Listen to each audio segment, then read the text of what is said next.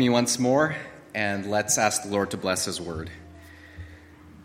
Father in heaven, we thank you for the power of your word. That at your word, the Logos, the waves recognize the voice of their creator and are still. And you can do the exact same thing to our hearts. And so we thank you that your word is powerful. It is alive, it is active, and by your Spirit, it is real for us today. And so, Lord, I pray that by your Spirit, and speaking through me, your servant, that the words would touch our hearts, that we would feel the conviction of, of your word and your spirit, and that we would respond exactly as you would have each one of us. Lord, you know what each one of us needs here this morning, and so I ask you to do that work, to translate it to each one.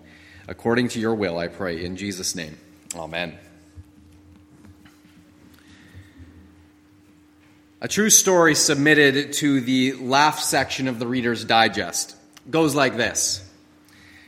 While filling up at a gas station, I accidentally spilled gasoline on my shirt. When I went inside to pay, I noticed a woman who was crinkling her nose at me. Embarrassed, I tried to put her mind at ease. If you smell gas, ma'am, I said, it's me. Now, who here has ever said that? Anyone ever, ever had to admit that before? Um, you've probably heard or used the term silent but deadly. Anyone ever used that one before? Or how about he who smelt it dealt it? Anyone? You've been guilty of, of using that one before too. Now, of course, this is referencing smells that are bad, but not all smells are bad. In fact, some smells are fantastic. Take, for instance, there's the delicious smell of frying bacon, right? So, who here, okay, I should just ask who doesn't like the smell of frying bacon? Is there anyone? Oh, one right here. Oh, we're going to have to talk to you after. The smell of frying bacon. Then, of course, on the negative side, there's the nauseating smell of Killarney Lake in August. Has anyone else smelled that one before? There's that fresh smell of spring rain. You know, it's just, it's so awesome. And then there's that foul smell of a baby's dirty diaper and I experience that quite frequently. Smells can be good, smells can be bad. So, with that lead up this morning, I want to ask all of you a very important question How do you smell today? All right, now who here is doing a quick pit check? You're okay, don't do that. Don't do that. Before you go there, making sure you put on your Old Spice this morning or Lady Speed Stick or whatever it is. I'm just to just go ahead and assume that right now you all smell fantastic. You all smell incredible. So, although I have to say hog farmers might be the exception, just saying. I remember when I worked full time in the hog barns, it could be so hard to get that lingering smell out of my hair. That was the worst. And even after I'd done the shampoo, rinse, repeat a couple of times, if my hair got wet again after, I'd still smell it just kind of lingering there. It was so hard to get rid of. But the bottom line in all of this is we all want to smell good, right? No one wants to smell bad. No one wants to be the one that reason that people are crinkling their noses. We all want to smell good. In fact, Entire industries are based on this simple fact that we want to smell good. Perfume, colognes, deodorants, as well as breath fresheners, toothpaste, mouthwash, all these things are built on the single fact that we want to smell good. And the fact is that though you can't see it, you can't hear it, you can't touch it, scent is powerful. The smell of things like crayons, flowers, perfumes, fresh cut hay, chocolate chip cookies. All of these smells can evoke otherwise forgotten memories of the past. In fact, smell is the number one trigger of memories of all of our senses. We also come to associate certain smells with specific people. Now, I know what you're thinking about that. That can be good or bad, but it's true. We can associate certain smells with specific people. In fact, some celebrities have fragrances named after them. Fans can then identify with an actress or a singer by dabbing on the scent that bears his or her name. Along those lines, the Ladies' Home Journal published a quiz to help readers determine the perfect fragrance for them. And the idea was that to be memorable, every woman should have a specific signature scent associated with her. Now, we're going to turn the corner. Signature scent. This is not a new idea. In fact, God introduced a signature scent as a part of worship way back in the time of Moses. In Exodus chapter 30, verses 34 to 37, we can read about how God instructed Moses to make a special blend of fragrant incense to be burned only in the tabernacle before the Lord's altar. The ingredients are even given. Now, the thing is, in this passage, the people were forbidden to use that specific ingredient of, of, of incense for anything other than worship. So, this one blend of incense was only to be reserved for worship in the tabernacle, so that when people came to worship, they would smell this signature scent and they would think about God and His holiness because this scent was set apart for Him and Him alone. We can think of it as God's signature scent. This idea continues over into the New Covenant in the New Testament, but with a stunning difference. Instead of using a special incense to cause people to think of Him, God now uses a different smell, a new aroma to cause people to think of him and turn to him. We find it in this morning's scripture reading in 2 Corinthians 2. If you have your Bibles, please turn there and we're going to read it one more time. 2 Corinthians chapter 2 and verses 14 to 16, the apostle Paul is, is writing about some of his missionary journeys and then just coming out of him is this exuberant expression of thanksgiving to God that packs in some powerful insights into the mysteries of God as it pertains to us. Now, listen to this, beginning in verse 14, 2 Corinthians 2. But thanks be to God, who always leads us as captives in Christ's triumphal procession and uses us to spread the aroma of the knowledge of Him everywhere. For we are to God the pleasing aroma of Christ among those who are being saved and those who are perishing. To the one, we are an aroma that brings death. To the other, an aroma that brings life. Now, in that passage, did you catch that? Who is now, or what is now, God's signature scent? Who is it? Did you catch it? We are. It's no longer a blend of incense, it's a people that are now the aroma of Christ. It says, We are to God the pleasing aroma of Christ. And now God uses us to spread the aroma of the knowledge of Him to everyone, everywhere. So, this leads us to our first point for this morning.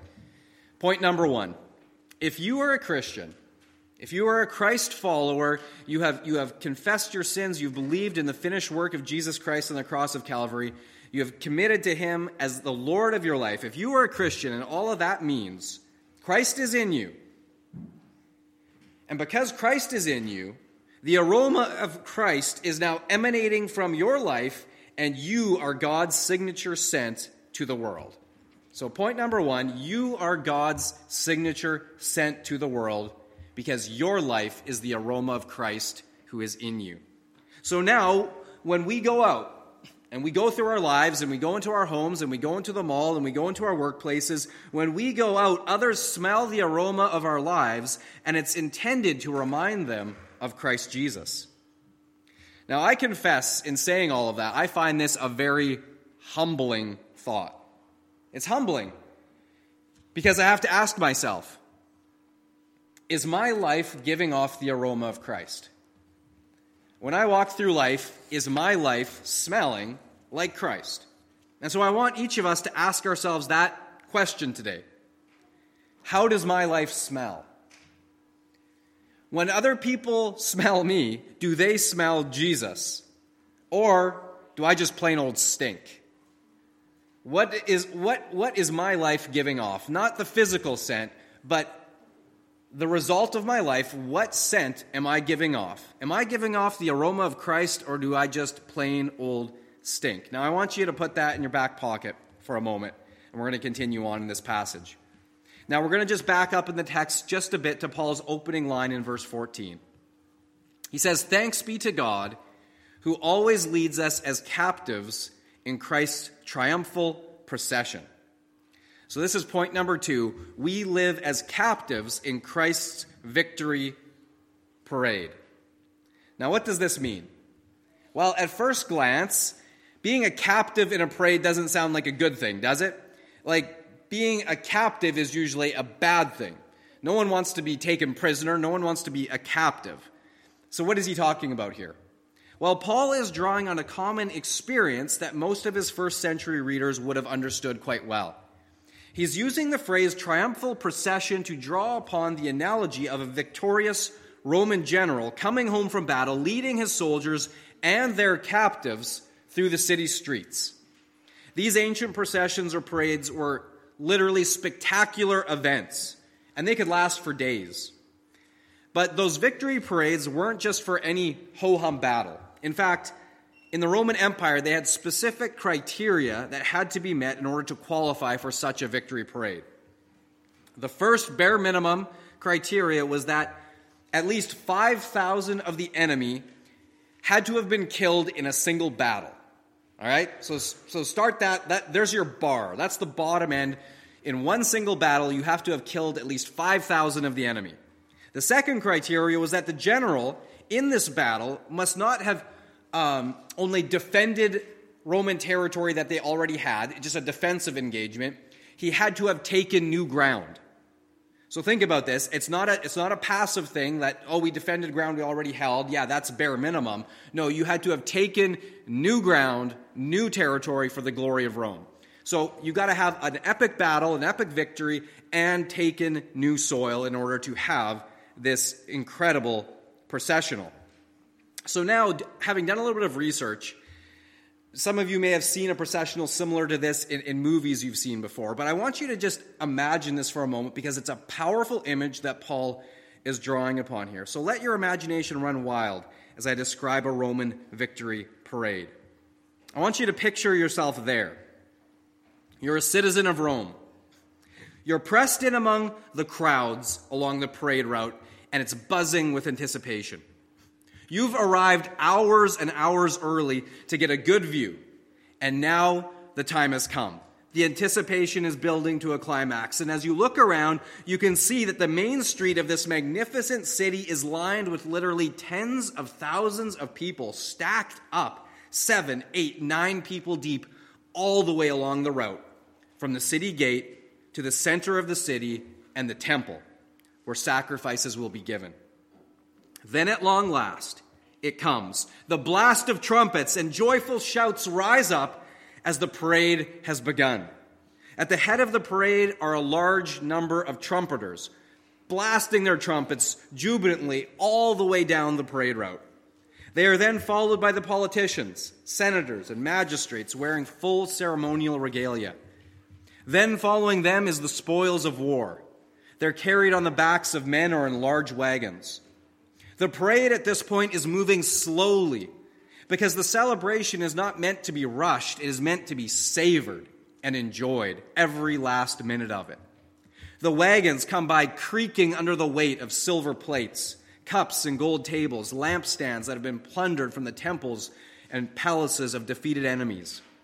Others are carrying carts of weapons and armor. Still others are filled with treasures such as sculptures, scrolls, and banners. Then a group of big burly men comes along, gold statues and idols on their backs. These are the local gods from the defeated country, held up as a symbol of their defeat, being lesser than their gods. A host of musicians accompany this part of the parade, playing local fight songs, stirring the crowds to more celebration. The spoils of war are then followed by the prisoners of war. Usually, the royal family or conquered general or other important prisoners are in this group. They come bound head to toe in shackles and chains to demonstrate their utter defeat and humiliation. Following them are the priests and their attendants, carrying censers of burning incense and leading white bulls that would be sacrificed at the temple. The burning incense is filling the area with its scents, and it's intended to saturate the area with the pungent aroma of victory. So, to the victors, when they smell the incense burning, it was the smell of triumph and supremacy over their enemies. But for the captives, that smell lingering in their nostrils as they marched along was the smell of death. For you see, the incense was also meant to remind the prisoners that when they arrived at the temple, the bulls were not the only thing that were going to be sacrificed. For often the prisoners were executed there as well and the burning incense was used to cover the smell of their death. Then finally, the victorious general himself appears, and you strain to get a good look. And finally, there he is, the general standing tall and proud in a chariot of ebony and silver drawn by four great white stallions. He is clothed in a purple cloak thrown over a white toga sewn up with golden stars. In his right hand, he's holding a scepter crowned with an eagle and in his left hand a laurel branch, both symbols of victory and triumph. And then following him on his magnificent chariot are his legions, marching in procession behind him, chanting over and over again, Triumph, triumph, triumph. And you and the crowd start joining right in, taken over by the spectacle. Triumph, triumph, now imagine for a moment what this would be like to be caught up in such euphoria. I know the Blue Bombers haven't won the Grey Cup in a little while, but let's just let our imaginations run wild and imagine that they were in the Grey Cup today and they won. And there was a victory parade in downtown Winnipeg. And everyone's saying, finally, the drought is over. It's been three decades almost, and we finally win a Grey Cup. I know this is crazy. You have to imagine these things, right? It's rough being a Bombers fan, but let's just imagine that this happened today and you were at the parade and everyone's pumped up and they're shouting victory. We are triumphant, finally. That would pale in comparison to this spectacle as the people are caught up in the glory, the splendor of Rome, their, their majesty and power over everyone else. And yes, triumph, victory is ours. And everything you see in that parade, everything you hear, and yes, Everything you smell is designed to communicate victory, strength, glory, and yes, triumph. So let's return to our passage now with that picture in our minds. Paul is describing a victory parade now that is no ordinary general being celebrated. For now, the one in the chariot is not a Roman general, he is the true King of kings and Lord of lords. He is Jesus Christ. And the conqueror is the one who left heaven on a mission to conquer death and Satan, to restore life to humankind. He was victorious in battle. He won the victory on the cross and over the grave.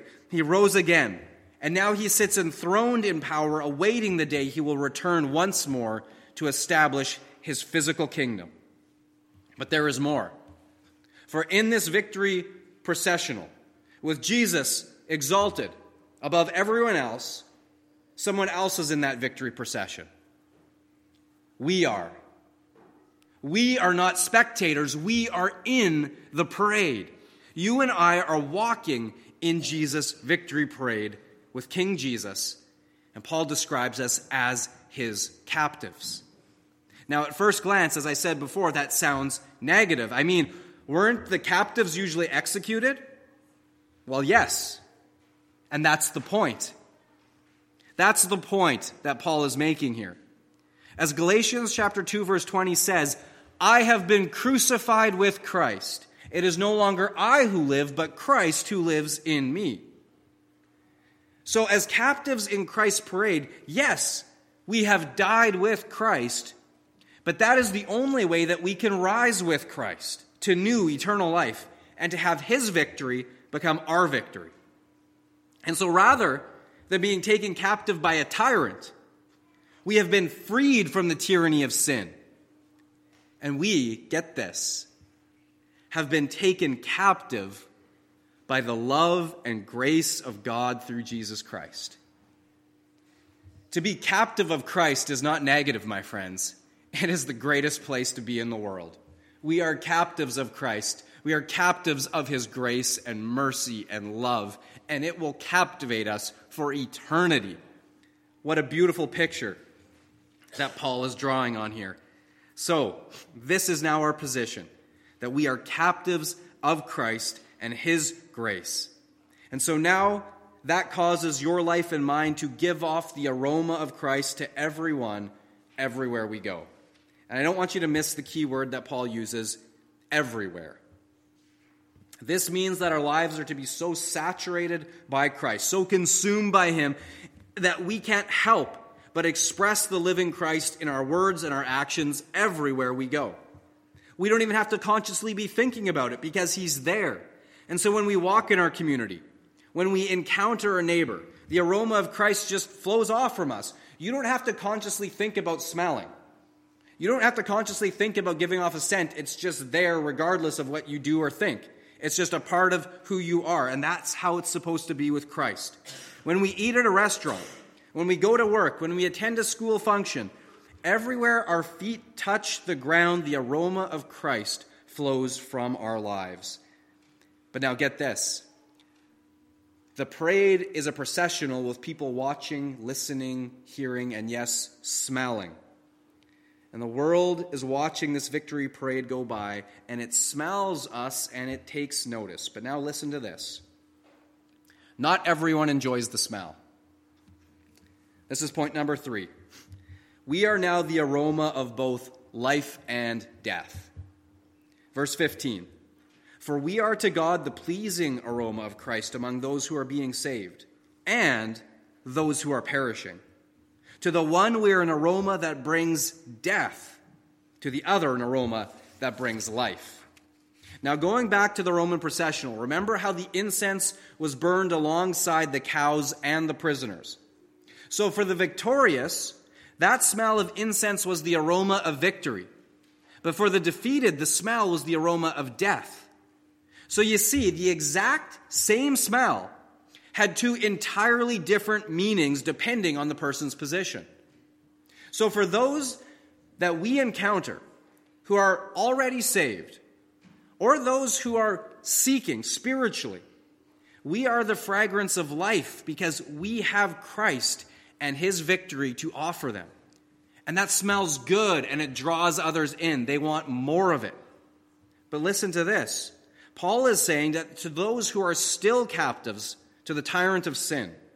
Those who are still living under the curse, when they smell the aroma of Christ in and through us, many will turn away in disgust. For we are to them the smell of spiritual death. There's an old Jewish rabbinical saying that states As the bee reserves her honey for her owner and her sting for others, so the words of the Torah, the Word, are an elixir of life for Israel and a deadly poison to the nations of the world. So, to those who carry the aroma of Christ, we are both the honey and the sting to those in our community. To the one, it's life, to the other, it's death. And so, our lives are intended to polarize, my friends. We're not intended to just blend in and have no one notice us. We are to be like Christ, who polarized people unlike anyone else. Everywhere Jesus went, people were polarized. They were either drawn to the beauty of him, his power, his words, his love, his majesty, or they were revolted by him. There was very few neutrals when it came to Jesus. And yes, we are to live at peace and all of that. But what I'm saying is we are to live our lives in such a way that people are either are either drawn, attracted to the life of Christ that is in us, or they're revolted because they know that this is, this is something they don't have and they're rejecting it. We can't just be neutral, floating through life, and be Christ's followers. Paul says it's not possible. If, if Christ is coming out of our lives, people are going to have one response or another. We are the aroma of life or death. And our fourth point for this morning we spread the aroma of Christ with humility, sincerity, and conviction.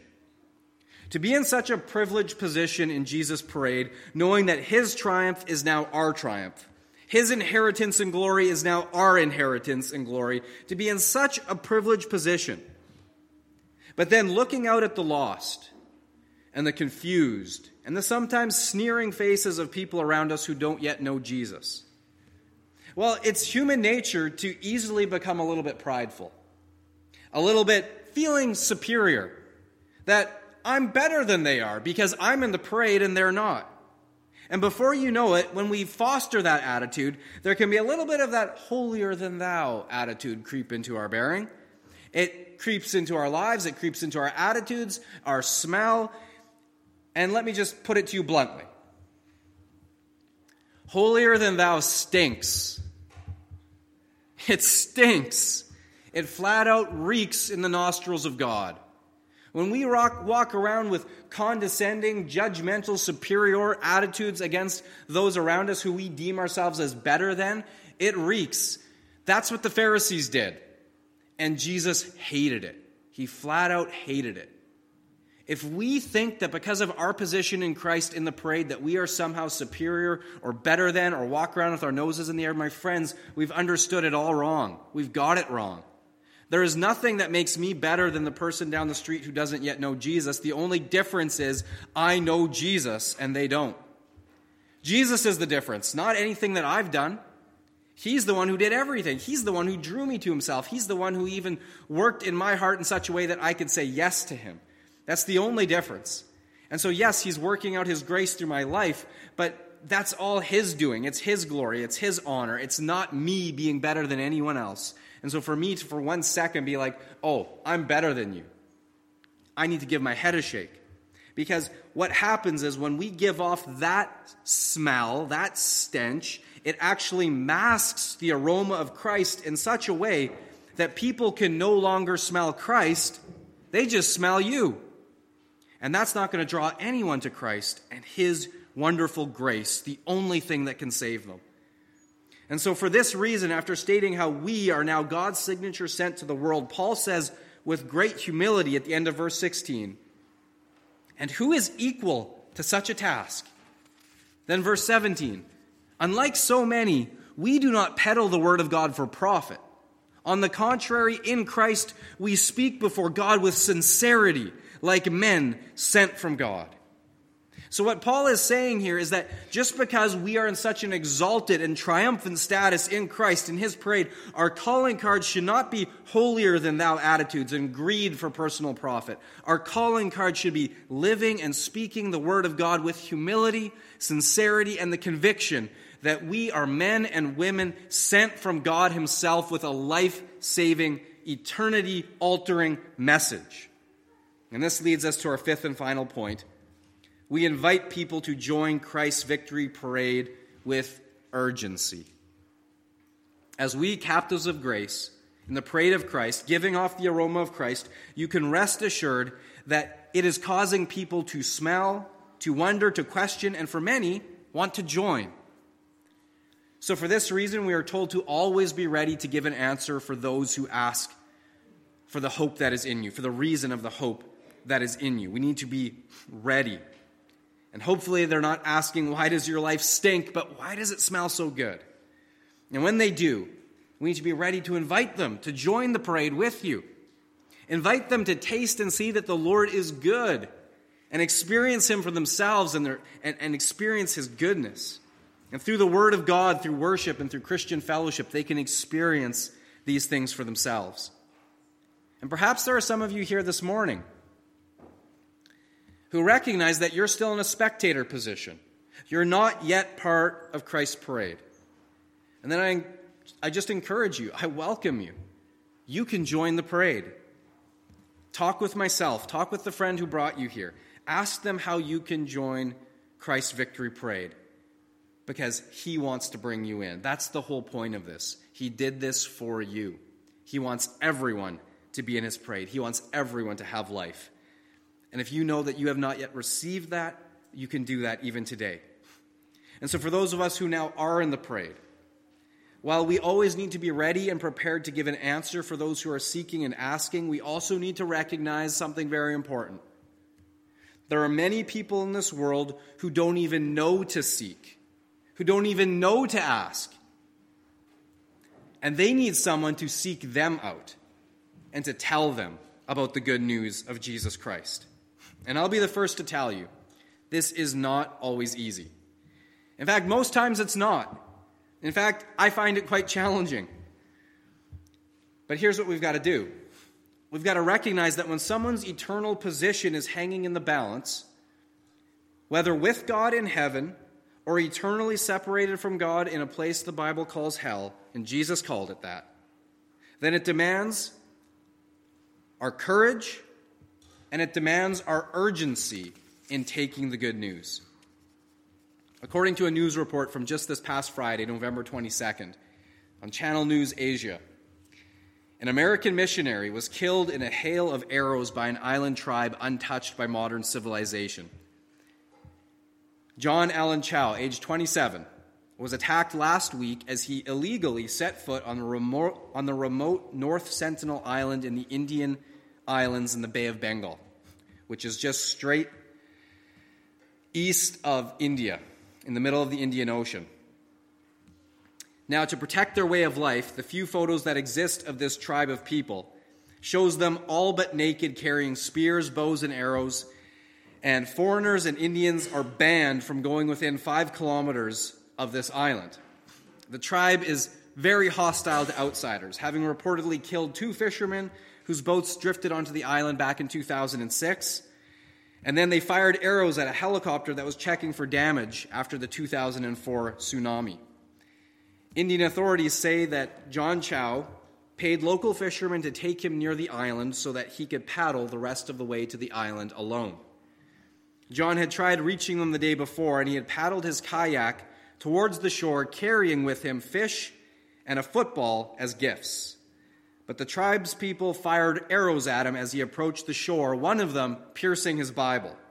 He turned around, returned to the fisherman's boat, and spent the night writing and praying about his experiences and deciding, after such a reception, what should he do next.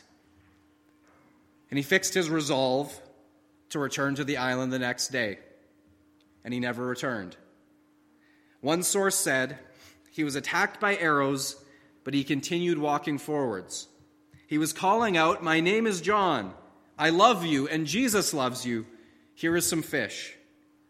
And the fishermen then saw the arrows, the arrows pierce him, him fall, and the tribal people tie a rope around his neck and drag his body up the beach.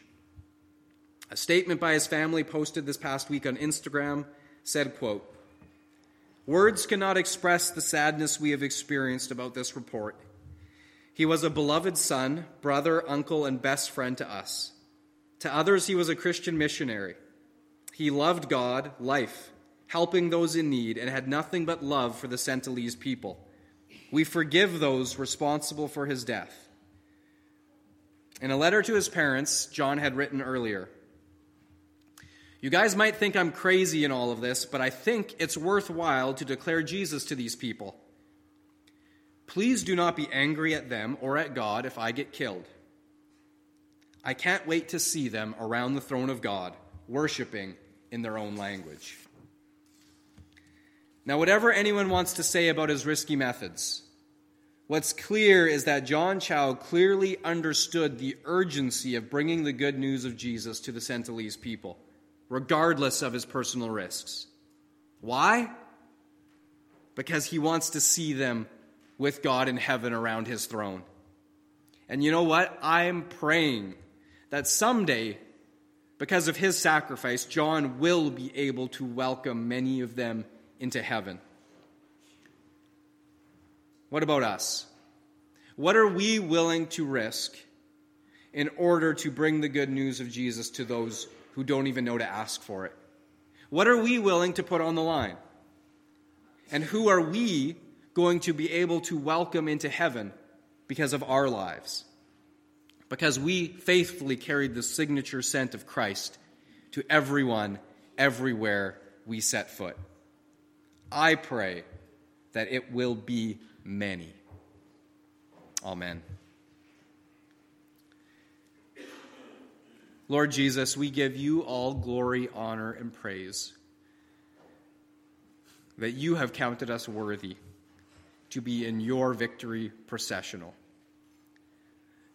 Lord, to be a captive of you is to be the most privileged position in the universe because we are captivated not by a tyrant, not by someone bent on our destruction, but we have been taken captive by grace. We have received mercy when we deserve death. You have given us everything and more. Your word even tells us that the glorious inheritance reserved for you, Jesus, we have now been fostered into, and it is ours. That in heaven and in the kingdom to come, we will see and experience things that even this parade would pale in comparison to.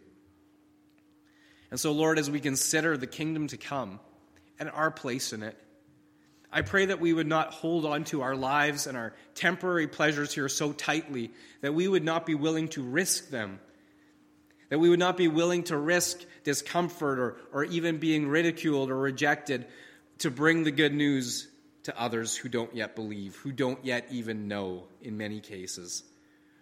And so, Lord, I pray that this powerful testimony of John Chau would stay with us. That this young man was willing to risk his very life to bring the love of Jesus to people who didn't know about him yet. And I pray, Lord, that that sacrifice would not be in vain. And I pray for the Sentinelese people, Lord, that perhaps even now through this, you are stirring in their midst, that they're wondering what would have motivated this man to come not once but twice. And he wasn't coming with weapons, he was coming with food. Why was he doing that? And I pray, Lord Jesus, that somehow you would bring the message of the gospel to them, and that through this many would come to salvation. And now I pray, Lord, for our town, that as we go out from here today, that even as we smell the, the subtle aroma of food coming up the stairs, even right now, Father, I pray that our lives would be giving off the subtle aroma of Christ to everyone, everywhere we set foot, and that people would either be drawn or repelled, but that we couldn't be neutral, because it is you in us, the hope of glory, and we carry you and your smell everywhere we go. And so help us in this, Lord. And I pray, Lord, for anyone here this morning, if they've recognized that they're not in a position in your parade yet, they're still just a spectator, wondering what it's all about, I pray that they would just understand right now that you welcome them, that your grace, your love is for them, and that you're ready to welcome them into your embrace and into your parade, into your victory, that sin can be done with, death can be defeated, all through faith in you. And they can make that decision today. Give them the grace to do so. And now, Father, as we go, we give our lives into your hands, and we pray that you would multiply our witness many times over for your glory and the salvation of many. For I pray this all in Jesus' name. Amen.